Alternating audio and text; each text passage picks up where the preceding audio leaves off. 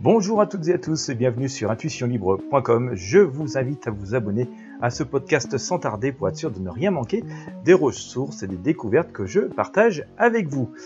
Eh bien bien sûr, nous allons parler d'amour et nous allons parler de voyance. Euh, la voyance étant une discipline qui va souvent de pair avec euh, les relations amoureuses, euh, relations pour lesquelles nous nous posons souvent beaucoup de questions.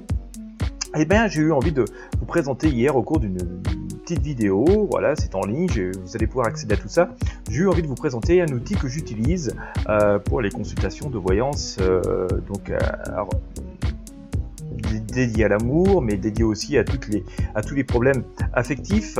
alors c'est un oracle, c'est l'oracle message des anges que j'utilise et qui donne vraiment des résultats assez formidables.